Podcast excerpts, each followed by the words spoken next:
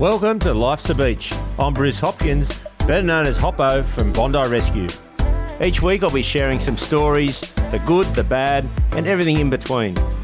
I'll be chatting to guests about their life experiences and giving our listeners an insight to the challenges we have faced in our lives. We'll share a few jokes and some banter along the way, and hopefully our experiences will resonate with you. As the saying goes, while life's a beach, it can also be a bitch.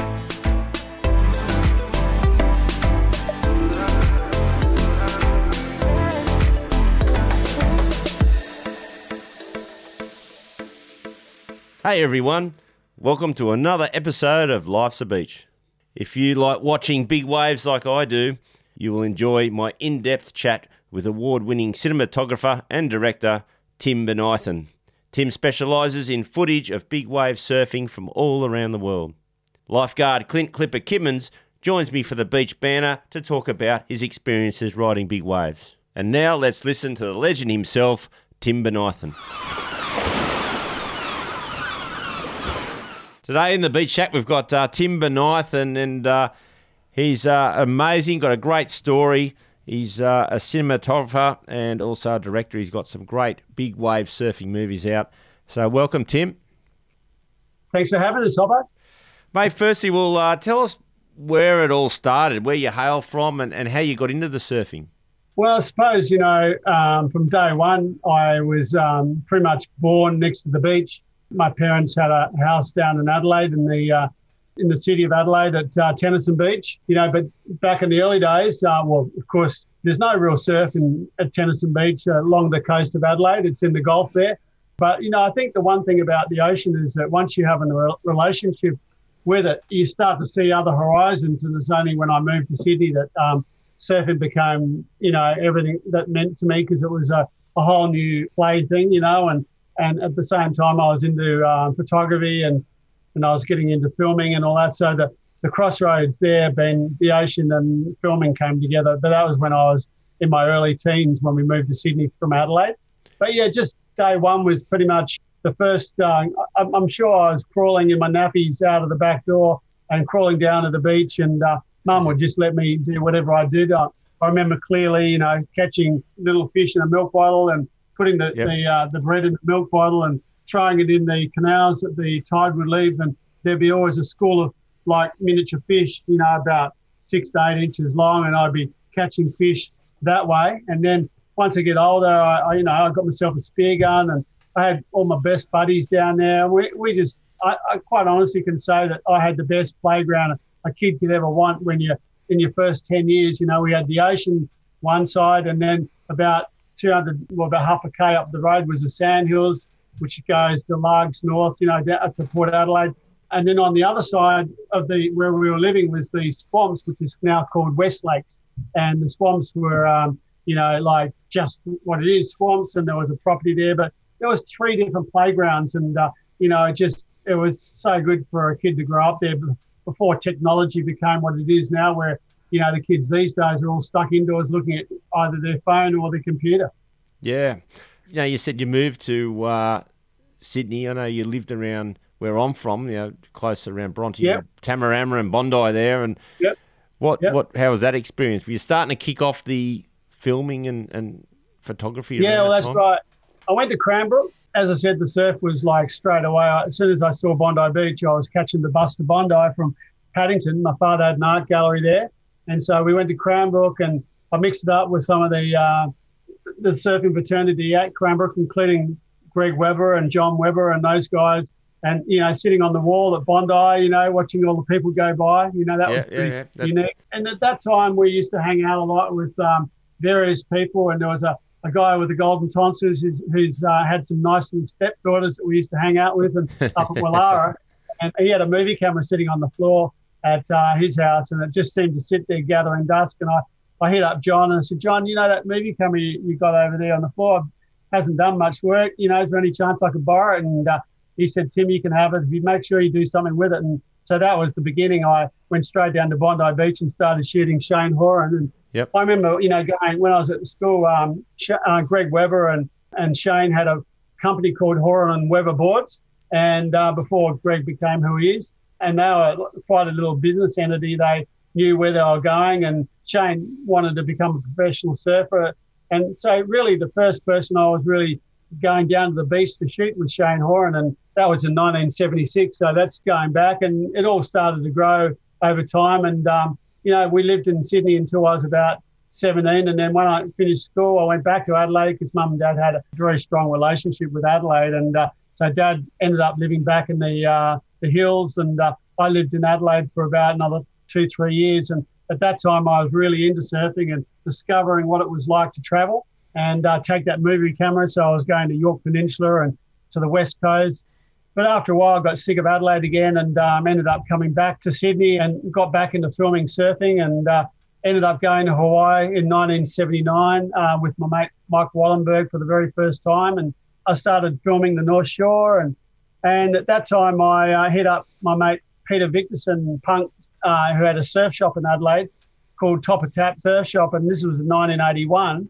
And I said, "Punk, hey, give me some money and I'll, I'll go over to Bell's and shoot Bell's, and I'll shoot the surf about, and I'll come back and we'll show some surf movies at the local pub and see how it goes." And yeah. Luckily, Bell's was the best Bell's ever, you know, twenty foot, they'll call it ten to fifteen foot Hawaiian, and but that was twenty foot faces for sure. And and shooting on the camera I had was a, a Canon ten fourteen with a bit of a lens on it, and because the waves were so big, they still filled the screen. And uh, that was the beginning of my professional surf movie career, because at that time I could, I, you know, we edited the Super eight film together, and uh, we put a bit of an ad in the uh, local newspaper, and we had a a crowd of about a mile long sort of lining up to come to see my show, because everybody had heard the Bells was amazing.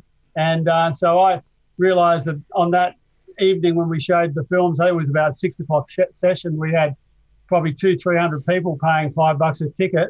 And I went, hang on, this is this is pretty good. I can travel the world and and, and shit surfing. And, um, you know, literally forty-something years later, I'm still doing what I love and going off and shooting these amazing waves, and and then bringing them back to a captive audience in a auditorium, which is pretty much, why would you want to do anything different? It's too much fun. Yeah, mate, it's an it's amazing uh, story you've got. And, and just touching on that, back in Bell's, I think you nailed it, because you're saying the waves are great at Bell's. And also mm. Simon Anderson brought out the thruster, and I think he won that contest. Is that correct? Is that Was that in the same Yeah, period? That's right. That was the, the pretty much the birth of modern day surfing as we see it now. You know, I mean, obviously it's advanced a lot since nineteen eighty-one, but yeah, on that day there was really only two people on that outside the one the single fin, and that was Mark Richards on the twenty, and then Simon Anderson on the thruster, and and so he showed the world on that day that when you're riding fifteen foot waves, that you're going to get a lot more control coming off the bottom and coming off the top on a fifteen foot wave than you are on a single fin. And so they they proved to the world that that was the future. And, you know, M R was on that on that uh, twin fin, and that was definitely helping him out. But the, the thruster really came of age on that day. It was the perfect example of, of what it could do, and it really made people start to think maybe this is the future. And, of course, within, you know, months, you know, everybody was trying to ride on a thruster. Even on that swell event, there were uh, people going out of their way to borrow Simon's board, and, uh, you know, it was just um, – a unique uh, time in, in the surfing history. And I was there to, to document it, which was kind of like a one of those significant moments in your career when there's a bit of a message in it that, you know, maybe this is where you should be, you know, this is to document surfing and big wave surfing and people on these boards. I mean, it hasn't changed a lot, you know, I mean, obviously they're doing a lot more tricks in the water than they, than they are. But, you know, it's definitely um, a unique environment that I've been in throughout time. I've seen it all change in that time, and um, I couldn't think of another job that would be more beneficial or, or satisfying uh, than the job I'm in. So you think that was the that time was, yeah, this is what I want to do. This is what I want to do as a career, pretty much. Yeah, you know, I think once I went started going to Hawaii, and if I said I went to Hawaii in seventy-nine, then, you know, Bell's was that was I think more than anything it was a hobby, you know, and that's what happens in your world, you know, you.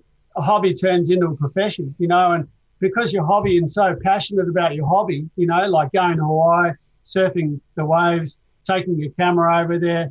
Uh, and then once I started, you know, I actually saw a payday on, you know, after that eighty-one Bell's, I thought, hang on, you know, there's a real message in all this.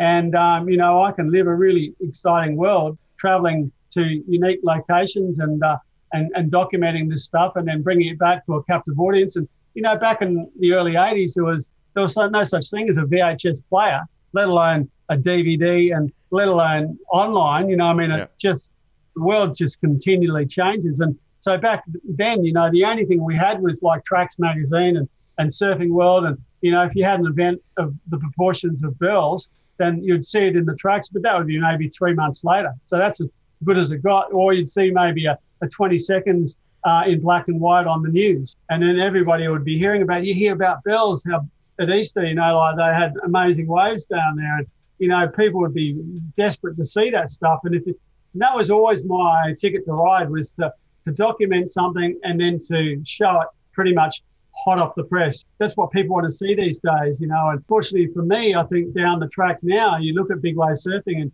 going to Nazaré, you know, a lot of these places are now getting um, shown live on the internet, you know. So you can you can have like um, Red Bull, or you can have Surfline, and you can actually watch what's happening live. And of course, it'll just be a matter of time before these big wave swell events will be streamed with it, with the interviews and with stock footage. There'll be whole shows that'll be, you know, like next time Mavericks, if it's going to be thirty foot, you know, guaranteed they're going to be live broadcasts of this, a swell event. You don't need to have a competition. You just have these things being broadcast, and maybe the, the guy that rides the biggest wave gets voted by the people watching. Yep. And, you know, there's money to be made in that space, and surfers get their exposure internationally live by uh, watching it streamlined. And for me, that makes it a bit more difficult, because I document a, a big day in surfing, and then I, I get the best shots and I put it together in a film, and then I present it, you know. But you can see that a lot of these swell events are turning into almost like sporting events, you know, yeah. like that Nazaré, uh, the, the Peʻahi swell from last week. I mean, if we could have watched that live and we had, you know, a commentary team and, you know, like the W S L have done, and they've been talking about doing it. It's just, all that's just around the corner, I reckon. And, uh, yeah, unfortunately, it's gonna, they're going to turn big wave surfing into sporting events, even if it's just free surf, you know, and yeah. um, that's the future. Talking about the big waves, basically back then, the eighties and nineties, I mean, fifteen, twenty foot, you know, Hawaii, Waimea Bay, Sunset, that was the, where everyone thought that was the biggest waves you could ride. So the late nineties, yep. you were given a tip about a surf break in Hawaii, which was nicknamed Jaws. Yeah, yeah. So Jaws... Like back in those days, even going back further, I think, like I said, my earlier, my first trip, seventy-nine, you know, like Hawaii was the only place on the planet that had big waves. Like we didn't really think that big waves existed like what we see now. Mm. Um, when you look at some of the opportunities of where these big waves break, you go, geez, they're Hawaiian-style waves. And and so you'd only go to Hawaii to see the big waves. And then you'd come back to Australia and, and you know, you'd have Kira, Bell's Beach, and these these waves are a contest, you know, ripper wall, up and top, bottom turn, top turn, you know, cut back, barrel, all that kind of stuff. But Hawaii had that dramatic kind of like, you know, Waimea Bay on a thirty foot day, like was the, was, you know, like that was as big as it got, you know, and none of us even knew that there was other places in Hawaii, you know, Hawaii that were even bigger than Waimea Bay. And of course, so I had this kind of friendship with a uh, photographer who's very famous, Dan Merkel. And Dan was a similar photographer, photographer, and um, he had a pretty good name for himself because he worked on the Big Wednesday film. He's done a lot of Hollywood features, well known for shooting in the water and shooting with a thirty-five millimeter camera. And if you've seen some of the rigs that he carried around, you know, like unbelievable in the size, you know, of the housing, the camera and the housing and all that. But he, he said, Tim, you know, like if you really do want to shoot big waves, there's another place you should be thinking about. Don't worry about Waimea Bay. And I was like, what do you mean? He said, there is another wave that's even bigger than Waimea Bay. And so at that time I was buying a movie camera from him, and he had a bunch of these, what they call Millikan movie cameras, sixteen millimeter high-speed movie cameras that could shoot up to two hundred frames a second, and had a unique way of um, threading the film through the uh, the camera. And I really needed to learn how to do that, because if you didn't load the camera properly, the camera could turn into a real problem. And so I bought this camera from from Dan, and, and he was saying, you're not leaving the apartment, this is in, on the North Shore in Hawaii, until you got this loading the camera up. But, you know, while you're doing it, I'll just tell you about this place and you should go. And I said, well, tell me about it. Where is it? Well, it's on Maui, and it's a place called Jaws. And I said, yeah, okay, well, what do you reckon? He said, mate, Waimea Bay is great, but Jaws is mind-boggling how big it can be. And so I said, well, will you um, take me with you next time you go? And I said, well, yeah, no worries. And anyway, um, so I got the camera sorted, and I had never put a roll of film in the camera um, until that, you know, that trip to Maui, when that swell finally dawned. And I, I can't remember after how long it was, maybe a week or two later. And I actually didn't meet up with Dan. I ended up having to wing my way into to, to Peʻahi, not knowing where to go, how to do it. I ended up at the airport, waited for Dan to pick me up, didn't pick me up. So I just had to wing my way to uh, Peʻahi. But I had it, I was stubborn and I really needed to get there. And so I got myself a, uh, a lift to the local backpackers, and then tuned the backpacking people about this place called Peʻahi, Jaws. They showed me on a map how to get there. And then I talked to a couple of backpackers who had a car to drive me there the next morning after telling them this is going to be the biggest wave you're ever going to see. You've got to come, hoping that they'd drive me there. And uh, so I rocked up in these um, pineapple fields and um, trudged my way over the paddocks through the pineapple feed fields until I could get to the coast. Yeah. And then I got to the edge of the coast, and I could still not hear it. I could see, I could hear it, but I couldn't see it. And then I cut my way through all this foliage, and there it was, Peʻahi in all its glory, and not a soul around. And I was going, oh my God, like, this must be this wave. You know, it's a huge wave out here, but there was no one surfing the place. Anyway, cut a long story short, Laird Hamilton, Dan Moore, all of the big wave surfers turned up uh, about two hours later, and I had my camera set up. I pumped um, about four rolls of four hundred foot uh, foot reels in the uh, the camera. I had no issues with the camera, and I created a surf video that was pretty much, you know, like, I know that it was probably the biggest selling surf video at the time, and um, literally sold over one hundred thousand copies. Quicksilver even picked it up, and uh, then it got ripped off by some bloke uh, called Bob Casely. I don't know where he, apparently um, he ended up overseas and um, ended up putting it in two dollar boxes, and uh, that was pretty much the biggest selling video of all time, biggest Wednesday. And And I also got footage from various other cameramen from the North Shore, because obviously the North Shore and the outer side, outside logs was pumping, and, and it was a unique day in history, and I made my biggest Wednesday film out of it. And uh, that was V H S back then, and it was definitely uh, something that got me going big time in surf videos. Yeah, I remember watching it. It was a crazy, crazy first time seeing waves that big, because no mm. one's ever seen them like that before. It was like the old cartoons, you know, you used to see the wave and the little cartoon surfer. Yeah. It, it was just looked yeah. exactly like that, but it, it was real life. I mean, you had guys like Ross Clark Jones and T. Ray, and, you know, and that was on the North Shore of Oahu around log cabins. Ken Bradshaw, you know. I think Shane was, was um, there too. Was Shane? Shane was over Shane there. Horan, yeah, yeah, yeah.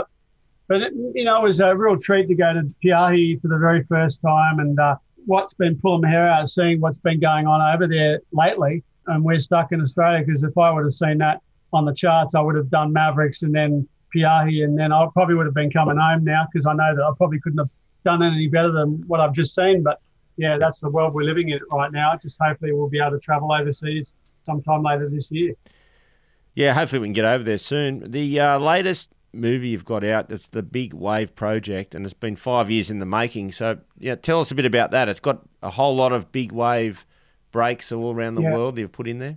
Yeah, well, you know, that's what I, I was saying before. You know, big waves is um, my forte now. It's like kind of um, shooting surfing for so long, you know, over forty-two years. You know, you, I did my, my hard yards. I followed the A S P World Tour. I was shooting for Quicksilver a lot, a lot of the events. And, you know, that was the wick-wack surfing that we see on the W S L World Tour, you know, like it's bottom turns, cutbacks, barrels, big aerials.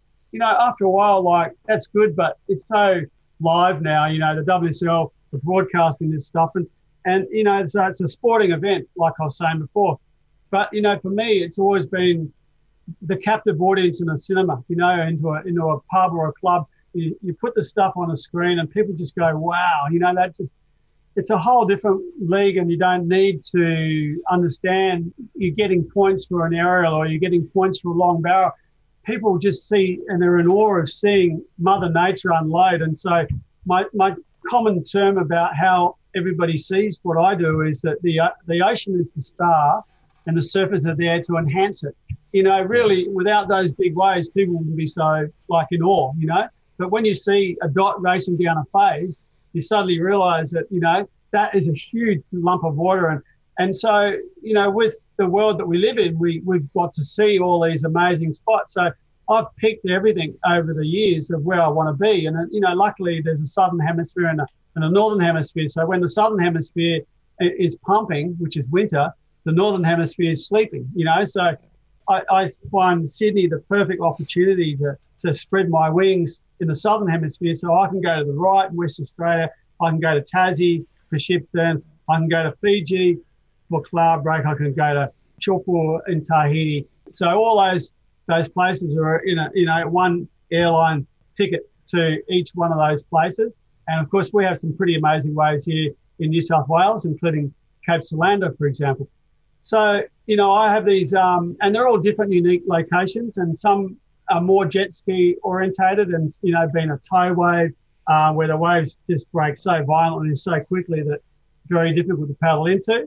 Hopefully that'll change in the future, but obviously very dangerous. But, you know, so, and then the Northern Hemisphere has obviously, you know, your Peʻahi, and of course my new home that I've discovered over the last six, seven years now is Peʻahi, uh, is Nazaré in, in Portugal. And when I went there for the first time, it was like within seconds, I went straight away. I went, man, this place is another beast, and it's so unique and it's so powerful and it's so captive that I said to myself straight away that this is where I want to be during the winters from now on. And, um, and so Nazaré has become my go-to place from October to March of every winter, and then to come home and then to get, you know, back into the uh, southern hemisphere, being Shipsterns, Solander, uh, and, of course, all the other spots that light up in the southern hemisphere in autumn and winter. So, yeah, I've got it all sorted, but, you know, COVID's definitely stuck a, a pole in the spokes and uh, really stopped me from doing what I want to do. So just it's real frustrating not being able to, to do what I love to do, and that's capture the best waves in the world, and but hopefully we'll be back sooner than later. Yeah, so Tim, with the uh, filming of all these massive waves, it'd be great to give an insight to the listeners on, because we sit back and watch this amazing footage, but to know yep. how you get that footage, like are you in there amongst the, you know, fifty-foot waves, you're shooting it from the cliffs, like how's it all come together? Well, there's two things I have to take into account, and um, the first thing is I'm a one-man band, really. I, I try to do it all, and because this is my business, and so I don't have a budget where someone like Red Bull's giving me fifty grand a production. You know, I, I have to go at my expense and set myself up. I have to utilise my contacts.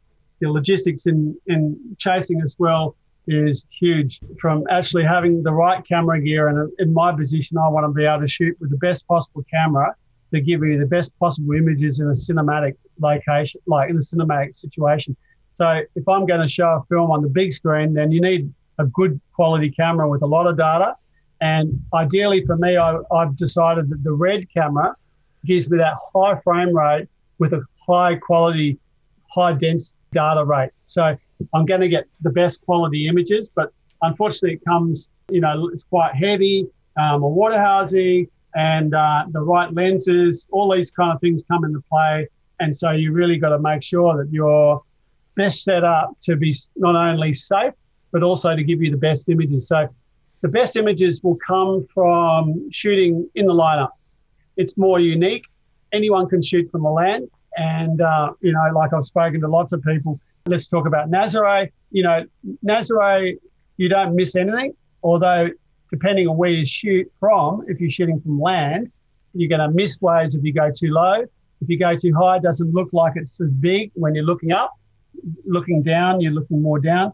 But Nazaré, you're going to get everything if you have the right position. But it's not going to be unique. You're going to have maybe ten other people shooting the same angle and getting the same image almost from where you're shooting on the land. So to get that unique angle, and being a surf film cinematographer, I want to get a unique angle. And, of course, the water angle is always the most unique, but it also is the most dangerous. And you're going to miss things. But if you can get that one amazing ride of a sixty, seventy-foot wave, then everything's worth all the panic and the scare, being scared.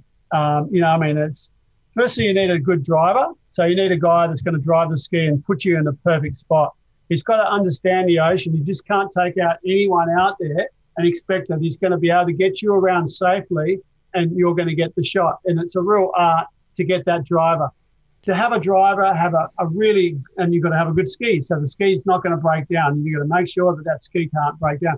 You don't want to be stuck in a position where you're going to fall off the ski because you're caught inside, you're in the wrong position. I've fallen off the ski four times at Nazaré, and I tell you what, the heart rate goes up. You know, it's it's a scary situation. I've never been run over by a wave there. I had my camera lost, but we got it back before it hit the rocks. That happened last season I was there.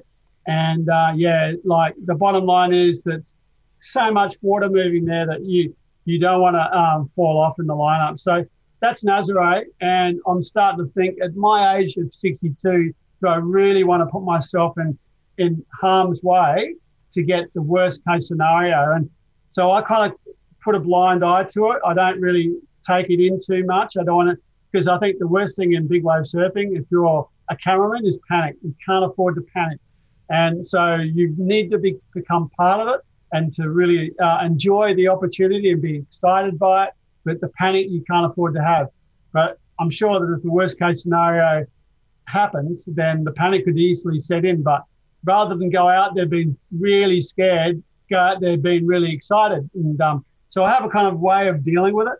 But yeah, I, I, you know, I'm going to um, I'm going to have to be careful. Uh, and next time I go back, I'm going to be a little bit more selective on the days I go out. I, I would love to be out there on the biggest days. I've been out there in swells of around seventy feet. But haven't been in swells that are bigger. And sometimes they say that those bigger swells are actually even more safer because there's a bigger space between the period, you know. So yeah. They're not, if you want a short period, meaning the swell's coming quicker, then um, that's more dangerous, more more volatile, and you, things, shit can happen in that kind of space. So you want a big period. You want to have a really good driver. You want to have a, a good ski that's going to get you out of the zone and keep keep you safe. But you know, things can happen in the lineup, but that's Nazaré, and that's probably the, that is the worst and hardest place to shoot.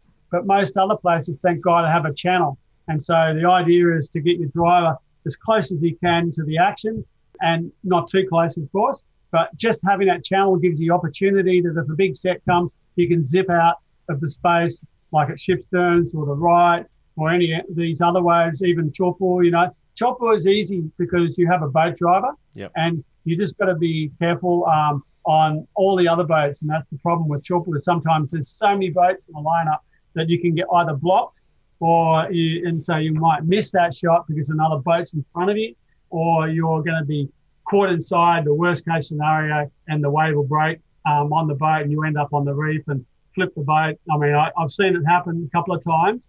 I've been, I've seen no one killed in that position, but yeah, that's the only thing you've got to worry about. That, But the beauty of shooting in Chorpo is you you can uh, shoot with a camera and a rain jacket and keep that camera drive with the rain jacket sealing the camera.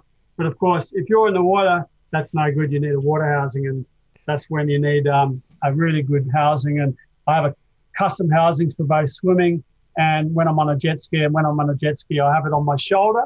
And when I'm swimming, I have it in front of my face. And, uh, yeah, it's all experience, and um, and you know, I think I've learnt over the forty years what it takes. Mate, over the forty years, you were just blown away on the size of the waves that these surfers are riding.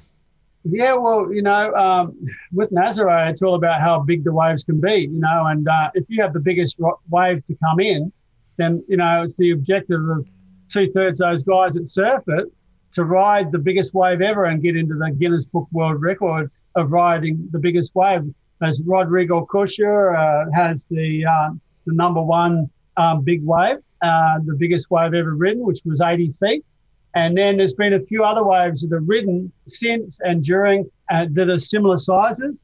Like Andrew Cotton rode a wave which was, I reckon, as big as Rodrigo Koxa, but it was a bit more of a longer drop. It wasn't as vertical. And that was in October, and they're calling that the biggest score ever recorded in October Uh, of last year, which I couldn't be there for. And then you've got um, about three other waves that would be close to the record, including Kai Lenny, um, Axie Mondain, you know, like there's been plenty of guys that are trying to get that big wave. But I think the biggest wave ever surfed there was by um, Hugo Val, but they didn't have the footage to back it up. And that could have been a hundred-foot wave, which was, I think, nineteen, uh, twenty eighteen. There was a huge swell. But the, the, it was late, late in the afternoon, and the wind was howling offshore. And there was so much spray that the camera couldn't see the ride, so it was never determined as the biggest wave ever surfed. And so I would probably say the biggest wave ever surfed there is from Hugo Val, local guy from Portugal. But then the record's Rodrigo Koxa. He's got the Guinness Book World Record. And, uh, you know, it's all about being at rest and at peace with the ocean and being used to the worst-case scenarios. And, of course, the one thing about big wave surfing is they, they're a lot more prepared for the worst-case scenario with the inflatable vests and, you know, impact vests on top of that or under that. And so if you do lose or get run over of a wave of that size, that you'll come up a lot quicker if you didn't have it on. If you didn't have an inflatable vest, if you didn't have an impact vest on, like you kind of got it like a cork around you, then you're not going to come up in a hurry. But by having all these other things, they're a bit more organised for the worst case scenario, and you'll find most big wave surfers are prepared for the worst case scenario. And, and you know, and that's why I think that we haven't really seen anybody die from the sport in the last ten, fifteen years is because they're a little bit more prepared for the worst case scenario by having those those things. But, yeah, look, it's uh, I think the general public notices a big wave surf by a, a big wave gladiator than anybody, and that's why the sport is a lot more appealing now than it ever has been. You know, it's, that's why I just can't believe that, you know, really at the end of the day, I'm the only one that's been really concentrating on big wave surfing uh, more than anyone over the last twenty years. You know, it's been every bit of what I want to shoot is big wave surfing. And, uh, you know, the world's got so many uh, amazing spots. And uh, at the moment, I think we're still only just scratching the surface on what's out there, because if you look at all these places, they're right there, you know, like look at Maui, you know, look at Jaws, the break's right there, you know, like just down the road from Okipa. And, and then you look at Nazaré, it's right off the coast there, you know, like in front of that lighthouse. You know, you look at Chalkwood at the end of the road, you know, that wave is was pretty obvious. You know, at the end of the road, you could pull up there and you could see this wave unloading and spitting this huge spit out. You know, all these waves, are, are, you know, Waimea Bay, Pipeline, all these waves are so obvious, but the ones we haven't seen are the ones that are out to sea and on other islands, you know, and there's a million islands out there that we haven't really got to see, and it's all about the logistics of getting to these places, you know. Mate, the best big wave surfer, have you got one? Does anyone stand out, or there's a few that, that are probably on the same level? Well, if you asked me if there was one big wave surfer you'd want to put in any wave that I document, you'd have to say Kai Lenny.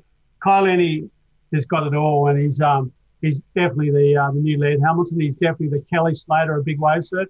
You know, he's got everything that makes an athlete who he is. You know, he's articulate, he's good looking, he's incredibly talented, he's multi-surf orientated surfer. He can do pretty much anything on any kind of wave, and you put him into a forty-foot wave at Chukwu or a seventy-foot wave at uh, Nazaré, or paddle into a sixty-foot wave at Peʻahi. You know, if you if you had to pick someone, guaranteed Kai Lenny's the man I would be picking out of all those, out of that pack. Yeah. No, I agree. I think some of the stuff I've seen him do is he can do everything. It's crazy. Yeah, exactly. One last thing, mate. Who, who's your idol or your hero, and it's probably inspired you the most throughout your life? What, in, in uh, as a as an athlete or as a filmmaker? A- or anything, anything, whatever stands out. Ah, oh, that's a really difficult question, because I've got a, a bunch of idols. I'd have to say in the film world, you know, George Greeno yep. really in, invigorated me when I went down to the Opera House and watched um, Crystal Voyager, and he had a, a high-speed movie camera, Millikan camera, on his shoulder, pulling into the barrel at Lennox Head. And, you know, suddenly, you know, you got that GoPro P O V shot of him in the tube, and I just went, man, you know, like this is amazing what he's doing. You actually feel like you were in the driver's seat back then, you know. And, and so he really inspired me to, to get into filming.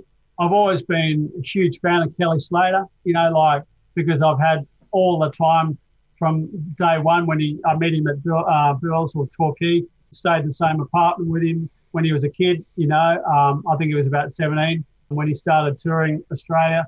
And then, you know, there's been a stack of big wave surfers in Australia. You know, you've got to look at the Homer Cross guys from and Marty Paradisus, uh, Mikey Brennan, all these guys, and Shipsterns.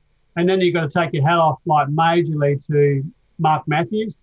Yep. Mark's just been such a great ambassador for big wave surfing. That's pretty much all he's been um, known for, and totally fearless, but unfortunately paid the price, you know. And, and that's the injuries he acquired in surfing the biggest waves, you know. But at the same time, he's he's articulate, you know. He he, he knows how it works, and uh, I hope hope we'll see more of him. But you know, like I know that he's got a new, you know, he's got a kid that he's right involved with, um, as you should be as a dad, and you know, living on the Gold Coast, he he's you know loving the whole bringing up the family and looking after the family. And but will we see him out at sixty foot Peʻahi or pulling into twenty foot yeah. the ride or Shipsterns? I don't know, you know. But yeah, they're they're my favourite guys, and of course, you know, the Homer Cross guys.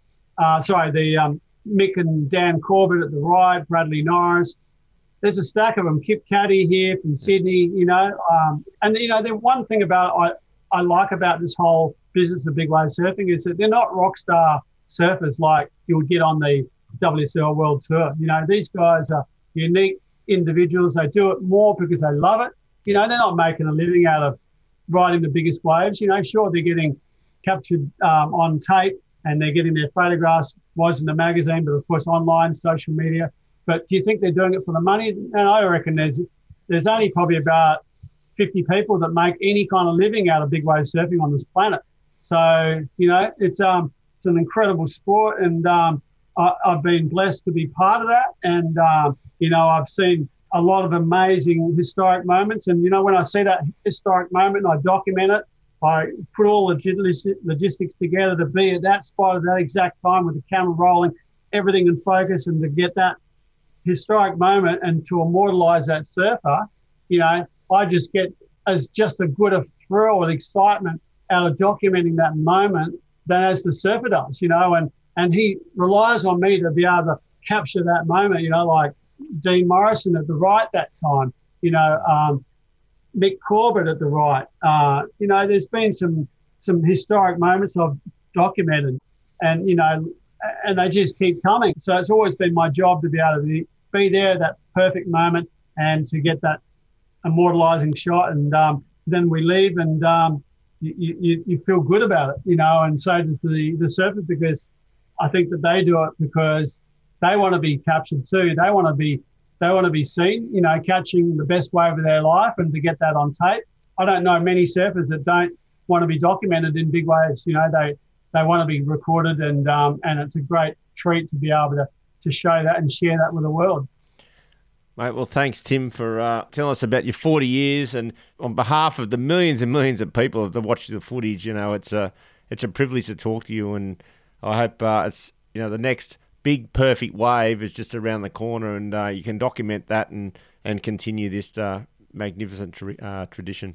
Yeah, well, at the end of the day, it's all about putting these um, these moments on tape and then uh, making a movie like the Big Wave Project. And so right now we're in the process of making the Big Wave Project two.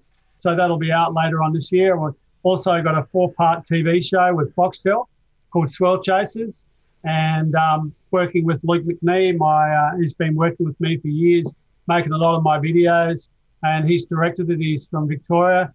And so we've done four locations around the world: Nazaré, Mulligmore, uh, Shipsterns, and Cape Solander this year or last year.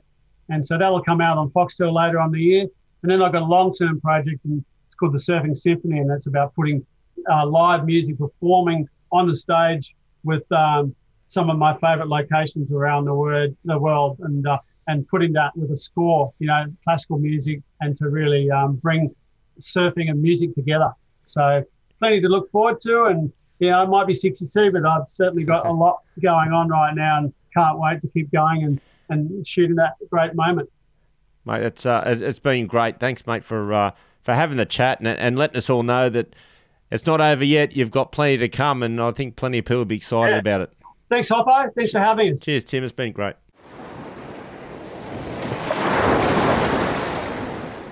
What a chat and what a great career Tim has had. Looking forward to seeing what he's got coming up in the future. Now, Clipper joins me for Beach Banner. Okay, welcome, Clipper, into the Beach Shack, mate. Thanks for having me. Anyone out there doesn't know what you've done in your past, if you are a big wave surfer, and uh, I thought we'd touch on some memorable moments there because you've got plenty of them, but what stands out the most in those big, massive waves that you've surfed? Uh, probably a day that the stars aligned for me and I got to caddy for one of my best friends and also a fellow lifeguard from the Gold Coast, Jamie Mitchell. Jamie Mitchell's been a friend of mine, for a close friend for about f- five years or so.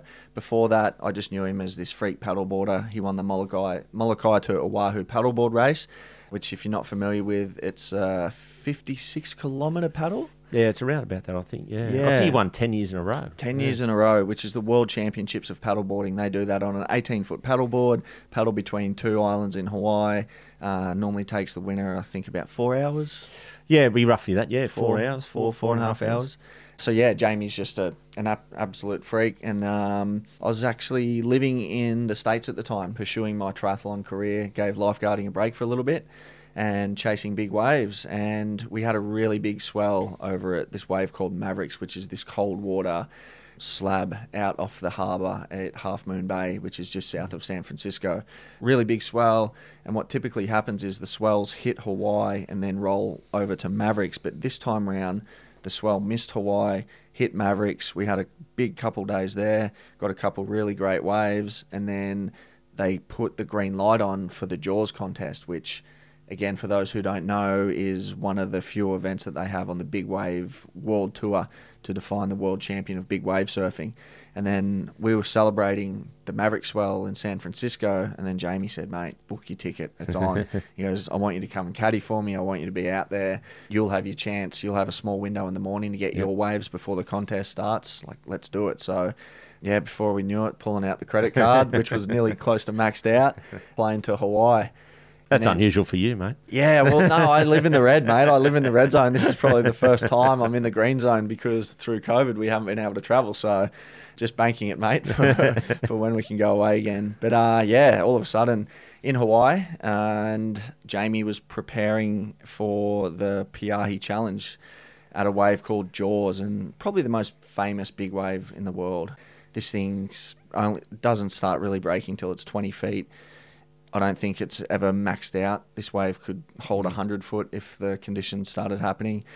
And, um, yeah, got over there, all the nerves. You know, you get really nervous in these yeah. big waves. It would be like preparing for a race or something, but not only are you going out there trying your best, but your life's on the line because, you know, your, your equipment malfunctions or you make a critical error and you could die because yeah. the waves are so big. But, uh, yeah, flew in the day before, preparing everything with Jamie, and then got down there in the morning. Swell hadn't really hit, and then it just every set started building. It's like fifteen foot, twenty foot, twenty-five foot, and the contest went on hold till about eleven a.m.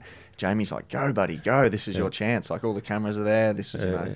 this is your time to shine." I'm like, "What about you? I'm here to caddy for you." But he's like, "Nope, go." And then uh, went out, got a couple of really good waves myself. Got absolutely flogged.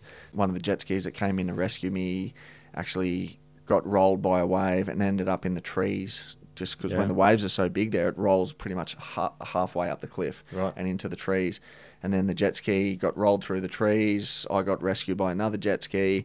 And then Jamie paddles out for his first heat. I'm like, mate, I'm so sorry. I should have been down there carrying boards for you, this sort of thing. But just really getting to witness what went down at those couple of days at the Peʻahi Challenge. If only I could show some people photos of, you know, some of the big barrels everyone got, like thirty-five, forty foot barrels, yeah. and just being able to give back to a guy who's helped me so much, being Jamie, and sit in the channel with his spare board, because all these guys go through so many boards when they get cleaned mm. up by sets or they fall off a wave. So pretty much just to be on the sideline of such a great event like that for me was not only one of the highlights of my career, but something that I just think I wish everyone could go and experience. Yeah, it would be like, I don't know, getting a ride in a Formula One car mm. or something like that, when you get to feel the power of the ocean, see what goes on behind the scenes. Um, it's just unbelievable. And how people listening, they probably don't understand, like people probably can, you know, in a bathtub or a pool hold their breath. How hard and how long are the hold downs? Like, to hold your breath in, you're getting pummeled and belted, and you know, how tough is that? To answer the probably the second question first, the hold downs aren't that long. People are like, oh, you need to hold your breath for a minute, but mm. it's probably only ten to fifteen, twenty seconds is a right. really long near-death hold down. But it would be like doing a three-minute round of boxing or something like that, and then having to hold your breath when you're at maximum heart rate, and then when you've, you're holding your breath, you can't relax. You've got a jiu-jitsu guy come yeah. in and start wrestling you. Yeah. And then, uh, you know, you open your eyes underwater, it's pitch black, your ears pop because you're so deep. Sometimes you, you don't pressurize right and you come up with a blood nose. But the hold downs are not long at yep. all. It's the fatigue that you're going through before the hold down that really sets up mm. for the, the most painful fifteen seconds of your life. Would that been the biggest waves you've ridden it, at that time? Um, no, I've probably ridden bigger waves, but these waves at Jaws, they're so round and they break so heavy and they're so thick, and it's such a high-performance wave that just to be surfing those waves, you have to put yourself in such a critical situation where some of the bigger waves I've had, you get towed in by a jet ski, you let go of the rope, you've already got all your speed, you don't have to worry about getting to your feet, making yep. a drop, trying to turn a ten-foot board because the tow boards are so small and so much more manoeuvrable, and you're strapped in because you're going so yeah. fast. So um, not the biggest waves I've surfed, but definitely probably the scariest yeah. and um, just the most beautiful at the same yeah. time. Jaws is blue. You know, you're you're off, you know, in the deep water off Maui, um, best big wave surfers in the world, helicopters buzzing around, you know, the loudspeaker of the contest, mm. fifteen boats in the channel with hundreds of people. It's just, it's an ultimate, you know, gladiator arena.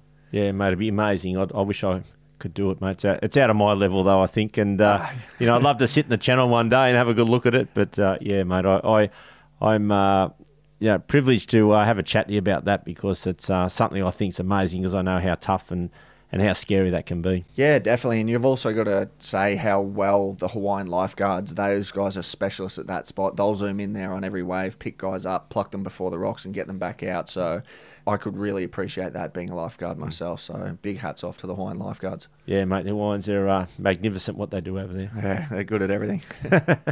All right, thanks, mate, for uh, popping in. It's a great story and uh, always good to have you in the Beach Shack. Thanks for having me, mate. Thanks, everyone, for listening. Remember to subscribe to Life's a Beach wherever you get your podcasts and hit us up with questions, comments, or follow us on our social media channels, which you can find in our show notes.